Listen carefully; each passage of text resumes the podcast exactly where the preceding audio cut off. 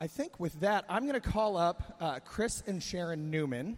Uh, Chris and Sharon have been a part of the church since we started, um, actually, since before we started. Uh, the best part about it is we actually started Colossae in their living room.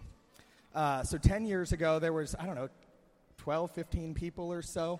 Some Something Sunday that. morning, I think it was the day after Chuck actually got to town. And um, so I'm just going to ask you two a couple quick questions uh, about that experience and kind of where we've been. So, so Sharon, if you could just talk a little bit, when we started that, that first Sunday, what were your expectations for what Colossae was going to be? Well, honestly, I didn't have a lot of expectations. Um, we just wanted to open our home. We wanted to be the um, available for people, and really a, a phrase that we used a lot back then was being the body to the body, and that's kind of where we went with it. And I remember when we were part of Cornerstone, and Francis would share about the early on beginnings of that church the ups, the downs, the fun they had. It's, I mean, it sounded like a great experience, and that's kind of how I wanted um, the experience with for Colossae to be, and just to be there and be available. And um, that's kind of what we did. How about you, Chris? Yeah, I, the only thing I would, I mean, we didn't have expectations. Um, I think we thought of it as a, an incredible opportunity to be start, you know, the beginning of something new. Um, and I think more than anything, you know, we just we wanted to be honoring to God and His mission and not kind of screw it up. And uh, some might suggest we might have made some mistakes along the way, but um, yeah, we didn't, you know, availability. I guess we wanted to be available and open our home, and that's that's where we that's where it started. I guess. Yeah, I, I don't know that any of us actually anticipated this um, at, at that point. Yeah, but um, so Sharon, can you talk a little bit, maybe from those early days, what some of your favorite memories are uh, at that point? I would. It's one of the memories that pops into my head is a day not too different than today, other than there were about 30 people in our home, not I don't know 500 here. But we people stayed after church. We threw some chicken and some burgers on the grill. There were people sitting on the floor in the great room, out on the patio, in the dining room, just you know caring for each other's kids, sharing life, talking. Um, it was, I think I can picture it now in my mind, and it just brings a great, a sm- big smile to my face and joy to my heart that we were kind of living like the Acts church. Um, and then another memory is we had a leadership dinner in the, in the winter, and it was one of the winters when we had probably a foot of snow.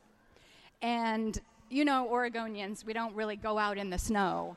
And it was a bit treacherous, but I'll tell you, everybody on that leadership team that night made it to our house in the snow.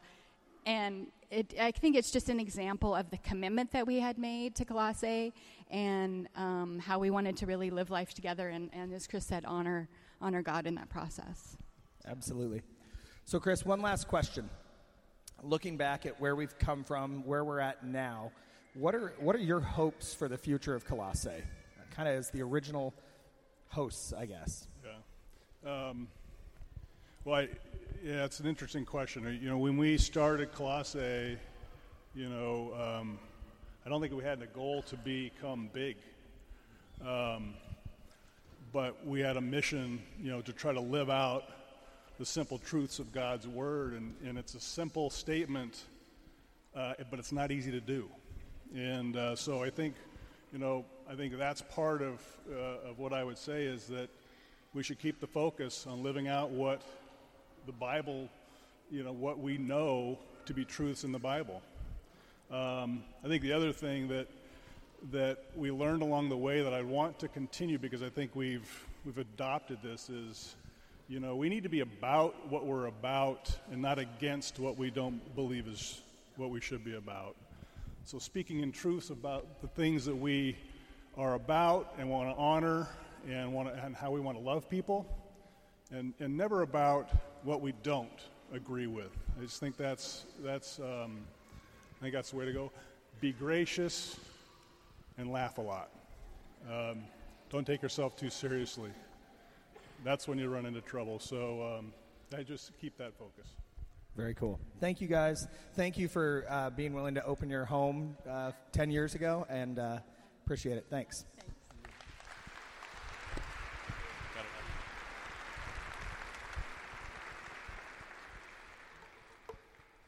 My name is Luke Hendricks, and I currently serve as executive pastor at the Tigard congregation. Grateful that you're here this morning. Really great to see all of your faces. And it's still raining. Just wanted to let you know that. Is that okay? This morning, I want to be able to walk through kind of the arc of the story of Colossae. You heard from uh, Chris and Sharon and the very intimate way in which it started, but actually, we can back it up just a little bit further it would seem with any story, there is uh, a main character that comes into play really quickly as you read along. And that main player this morning is Chuck Bomar. He's on staff at Cornerstone Community Church, and he served there for about nine years. And something stirs within his soul that there is a change coming, that he is to be, be to be about something different. And it's difficult when you're listening to God and trying to discern just exactly what He's saying. But it's obvious to him that a change is on the way, and he starts to sense a conviction to move to Portland, Oregon. Now, if you ask him, he'll tell you that he didn't have much more than that. He had flown through Portland, but that was pretty much it. You could read and understand what the Northwest was about uh, as an observant person out there in the world, but Chuck didn't have personal knowledge with Portland. But in 2007, God stirs in his heart. By December, he announces his departure from the ministry that he's been serving at for nine years and declares that he's moving his family to Portland. It's a risky thing. When a man listens to God and God says, Will you take a risk? Will you trust me? Will you step out in faith? And it will take a family. It will take Barbara saying yes to that and understanding that they've got to go and move and uproot a family. In December, they do just that. They announce it to Cornerstone, and they don't ask for any money or any fundraising. This is simply a personal call that they understand that way, and they start to head north. And there are those, a few, that are interested. Interested in, in a man who would do such a thing, but also interested in Portland as well. And so a few come with them. And those few meet, as you just heard, in the Newman household on April 13th of 2008. Literally 10 years and two days ago. What were the convictions? You heard Chris speak to some of those, but phrased this way we want to be a community that embraces what we already know, and we would like to seek to have influence into a significant cultural stream here in Portland. And we're declaring that that cultural stream will be the public school system. So, two convictions embrace what we know, which is really saying that we would all understand that we are educated beyond our obedience. We have enough knowledge. Now it's really can I put that into play? So that's what they start with. In 2008, it already becomes apparent that there are others that can see that vision and are very much willing to throw in, and four community groups are established, house churches, if you will. And they're launched with this kind of thought be who you are, where you are, which is a very simple statement, but can be, be turned into something very deep as well.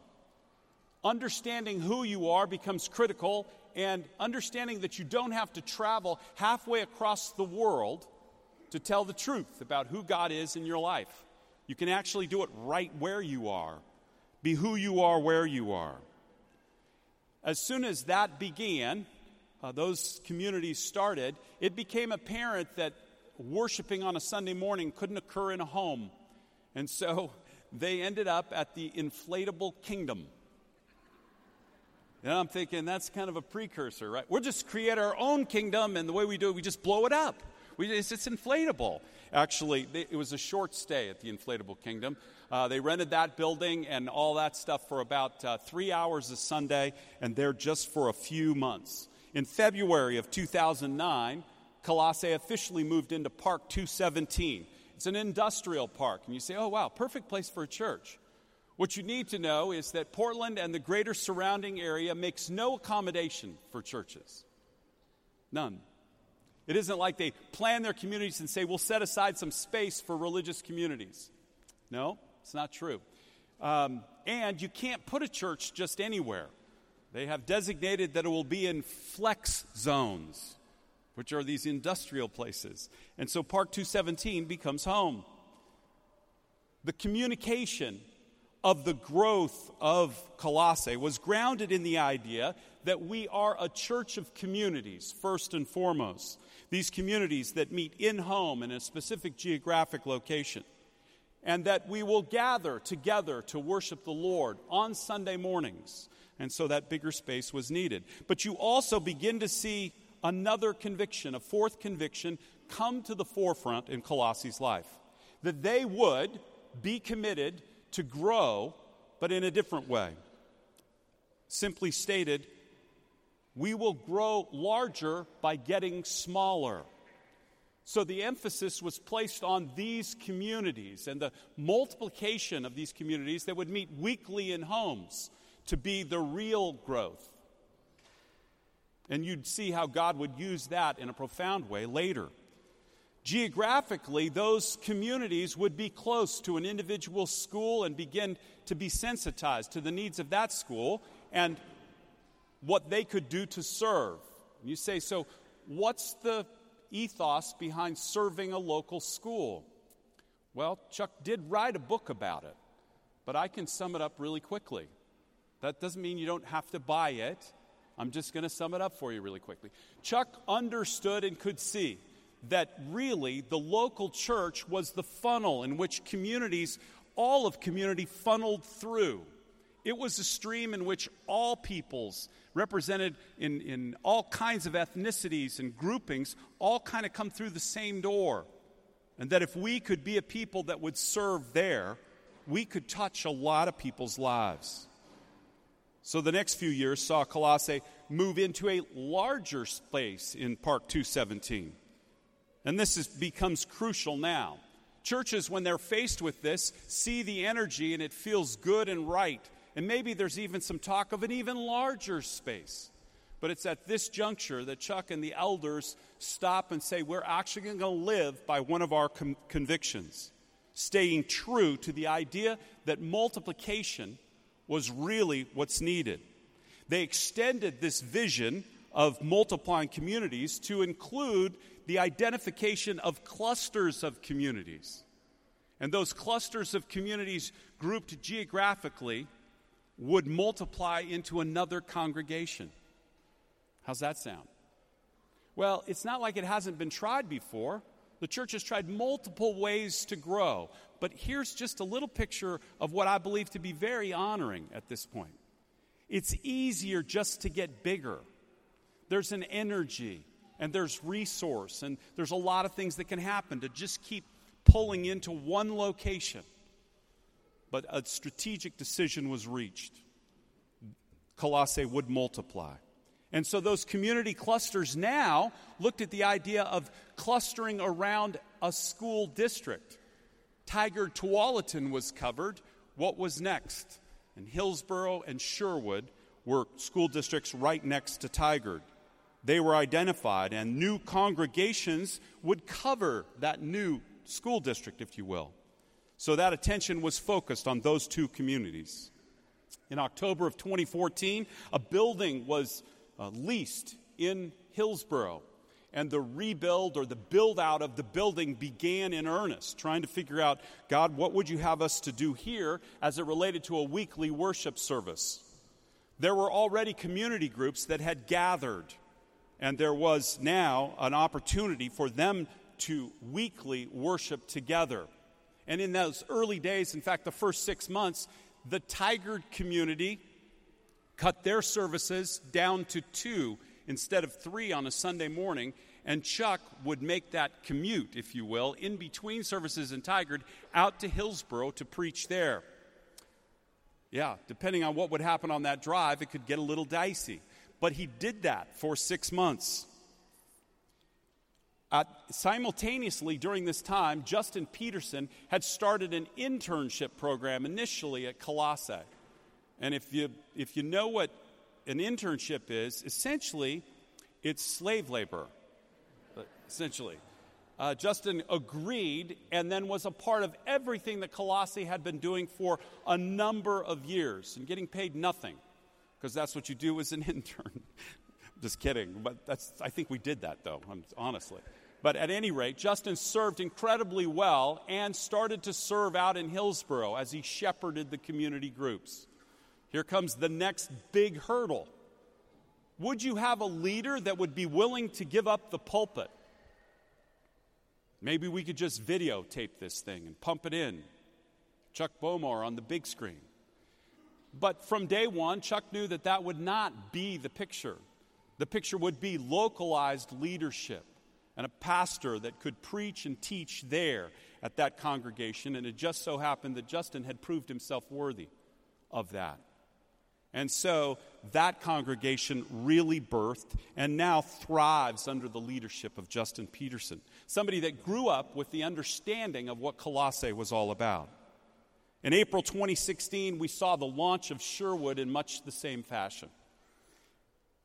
And now, in September of 2016, I come on the scene. I come on the scene from another ministry, another local church. But what you need to know is that I've been around the world of churches and church planting specifically for about 18 years. And I knew of Chuck for a number of reasons and had known of his ministry. And in the church planting world, you, you pretty much know what's going on in Portland. The average for church plants success in the United States of America is two, maybe three out of ten make it. In Portland, that's reduced to one out of ten. And in the world of church planting, many would say this is where church planters come to die. Portland. The Pacific Northwest is a very difficult place to plant. And I was well aware of that and involved in a number of things. A number of things in, as it related to church planting. So coming to Colossae was very comfortable for me. And, and having a conversation with Chuck as to what I could do or perhaps provide was very engaging, winsome, and attractive. And I was, I was grateful to be able to come on board. You can see that the convictions that Colossae birthed really continue to this day. Just a quick review embrace what we already know, as Chris said so eloquently just a few minutes ago. Embrace local schools as a cultural stream that has this understanding that the whole community comes through the doors of a school, and serving the community can happen through that endeavor. Being who you are, where you are mission is local first. And fourth, growing by staying smaller. So, what convicts me? There are unspoken convictions now, and let me give you those from my observation. There is a belief in contextual leadership here at Colossae. Justin and Rick, and soon another launch in Beaverton, September of this year, with Matt Bowen. Rick and Justin and Matt have been here and in the Northwest and in Portland in particular, and they know what it's all about. They're seasoned ministers. This is not somebody just uh, parachuting in from Texas and saying, hey, I think I need to plant a church. Understanding that God can use that person too, but now the conviction is that we will raise up leadership that knows what they're up against. And we will grow by staying smaller. What does that mean? Well, that really means it's a multiplying ministry, it's not simply addition. So, what other conviction arises? That we're stronger together than we are separately. With the combined resources of these congregations, we can now fund planters right out of the chute, which we're doing currently with Matt Bowen and the new launch coming in Beaverton. And Matt doesn't have to worry about the fundraising, but can tend to much more important matters. And we believe that that's right and true as he prays and searches and meets with people to begin to birth this new congregation in Beaverton. It is a shared leadership and vision. There are unintended consequences, however. Anytime that you would give away your very best, and some of you have moved from Tigard to Hillsboro or to Sherwood, and some are contemplating moving to Beaverton, it's a big switch for you as a family to start over. And it's also very difficult for that church, that local church, Tigard and now Hillsboro, to give up their best people for a new plant. You must trust God to make all the fill ins behind that. And I, for one, am extremely um, happy, dare I say proud, to be involved with a community of faith, faith that would trust God at that level. So, this morning, with that brief history, I ask you to just take a moment now and with me, allow me to thank God for all that He's done and, Lord willing, all that He'll do into the future through Colossae. Would you pray with me?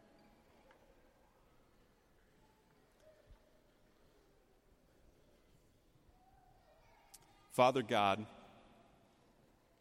cannot imagine how many times a man has stood up and tried to explain the history of the church gathered in their context, just as I've done today.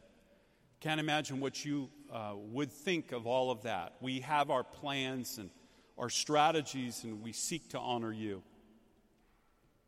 I want to give thanks for your faithfulness through it all for your guiding and leading. I know it requires that people would listen, and I pray earnestly that we would be your people who listen and obey. But I want to give you thanks and pray earnestly that you are honored with what we have done. And if not, God, I pray that you would give us the willingness to repent immediately and to trust you for all the next steps however they go. Lord, we understand that it is by your Spirit that this work goes forward, and we trust you implicitly. You will not let go of us, even if we let go of you. This morning, may you cause in our hearts a deep swell of gratitude for all that you've done. May your Christ be honored. And may we pray this in his matchless name. Amen. Well, glad you're here. I know heard some of you had a hard time parking. You made it. Good job. Um, not everybody's here, but this is a little different, right? We're not used to any gatherings over like 200, so this feels different. It is different. But this is something that we'd like to do annually. It may not be in April, it may not be in this building, but this is something we'd like to do annually to gather and to celebrate together what God has done. Um, if you don't know me, my name's Chuck. Um, this is Justin Peterson in Hillsboro. If you don't know who he is, Rick Vote in Sh- Rick Vote in Sherwood. And you're not going to get anything because we haven't started Beaverton yet. But this is Matt Bowen. Uh, yeah. Uh, man, there's so much going on in the congregations. We wish you could kind of catch you up on some of that. But what we thought we would do uh, before I bring up Francis here in just a moment is we thought uh, we would just pray for Matt. Uh, after right after Labor Day, uh, the looks like we'll be gathering weekly in Beaverton.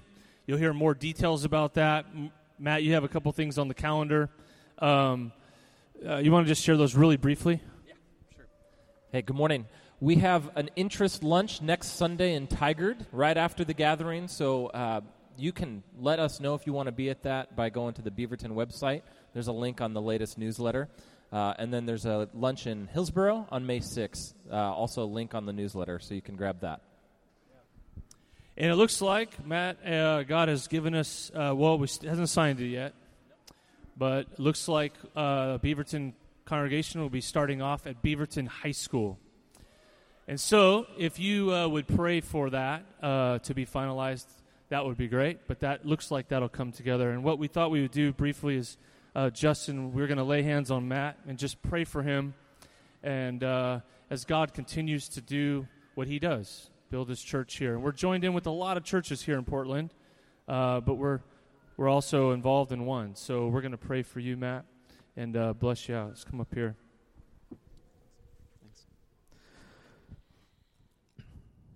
Heavenly Father, we are so grateful to be here, to be gathered together as one body.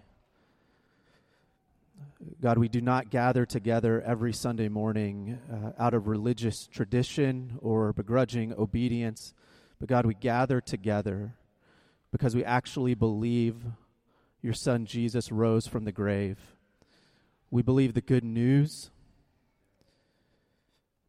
and our lives have been changed as a result. God, help us to see in this moment that we are a part of something so much bigger than ourselves. That though we may gather in geographic areas in Sherwood and Tigard and Hillsboro, that we are a part of something really beautiful. We have partnered together in so many ways so that we could plant new churches. And God, the fact that Matt is standing here right now is a result of that. So thank you. Thank you for the generosity of your people, for their obedience. Father, thank you for Matt and for his family, for his willingness to step out in faith to be a part of this new work. God, I am reminded as I look out uh, upon this crowd and see faces, I'm reminded of story after story of how we've seen your gospel at work in people's lives. And so I'm reminded, God, as we stand here, each leading our own congregations, God, that this is not about us.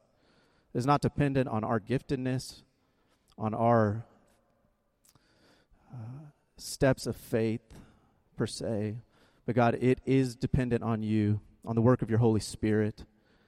God, we pray for Matt as he prepares to launch. We pray for the people gathered here right now that are going to be a part of that, that your Holy Spirit would be at work in their life. And God, we pray for, for the city of Beaverton to be completely transformed by the gospel through this new work. God, would you be honored by what takes place in this room over the next hour or so. God, we love you so much. It's in Jesus' name we pray. Amen.